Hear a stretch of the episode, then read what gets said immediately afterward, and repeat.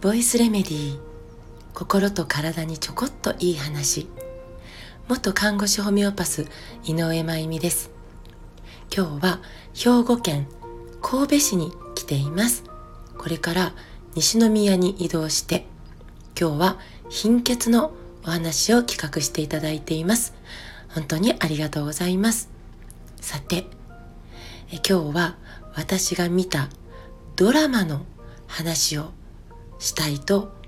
思います。ネットフリックスを見れる環境にある方はぜひ見ていただきたいドラマが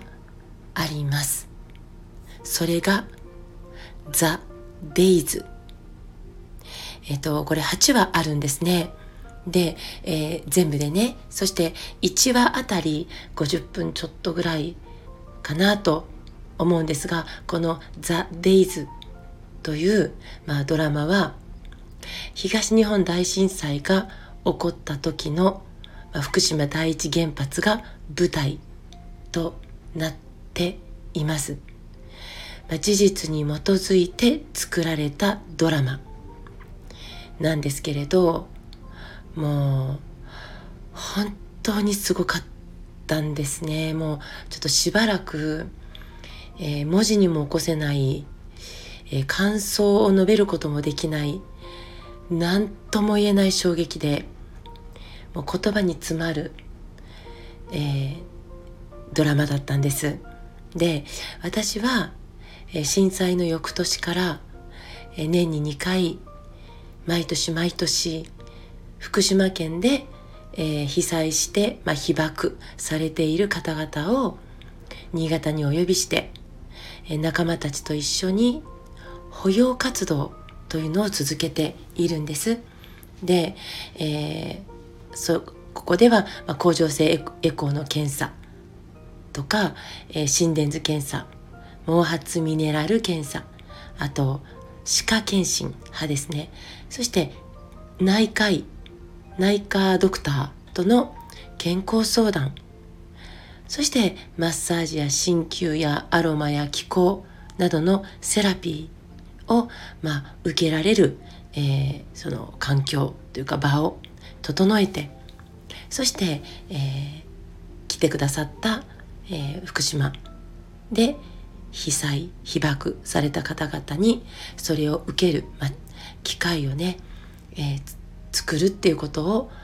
仲間たちと一緒に続けてきたんです。まあ子供たちにはあのしっかりと、えー、安全にでも遊んでもらって、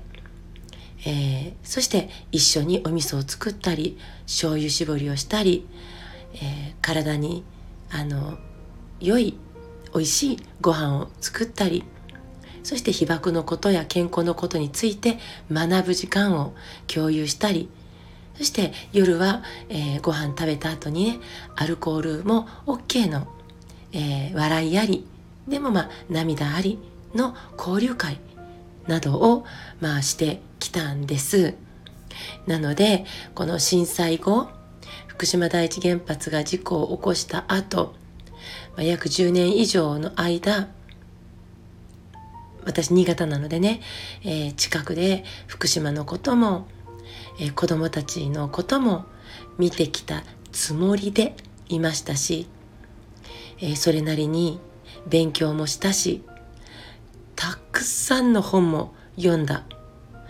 つもりでつもりでつもりでいた自分なんですが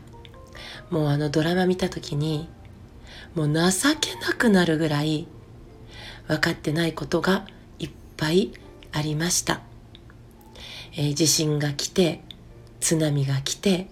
そして、えー、原発が爆発をする。そこに至るまでそして爆発の後。あの場所で何が起こっていてあの場所にいた人々がどんなことをしていたのか。もうこの事実に基づいて作られているこのドラマで、改めて突きつけられてもう本当にもう吐きそうな思いで8話全部見終えましたがもうこれはもうね本当に日本国民全員が見なくちゃいけないドラマだってもう心から思いました。東日本大震災もそしてそこからの福島第一原発の事故も、ね、過去の悲しい経験ではないんですね。今もまだ続いてるしこれからまた起こる可能性があります。だから私たちはこの経験を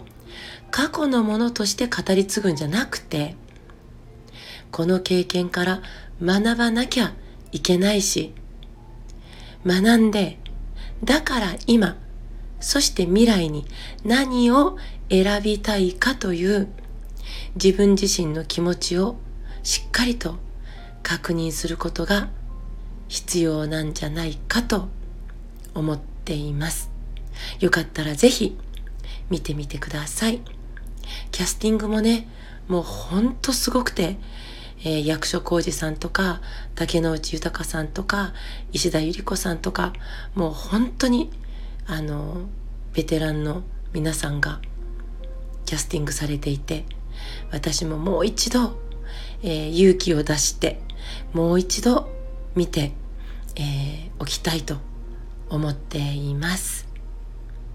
はい、今日も最後まで聞いてくださってありがとうございます。また明日お会いしましょう。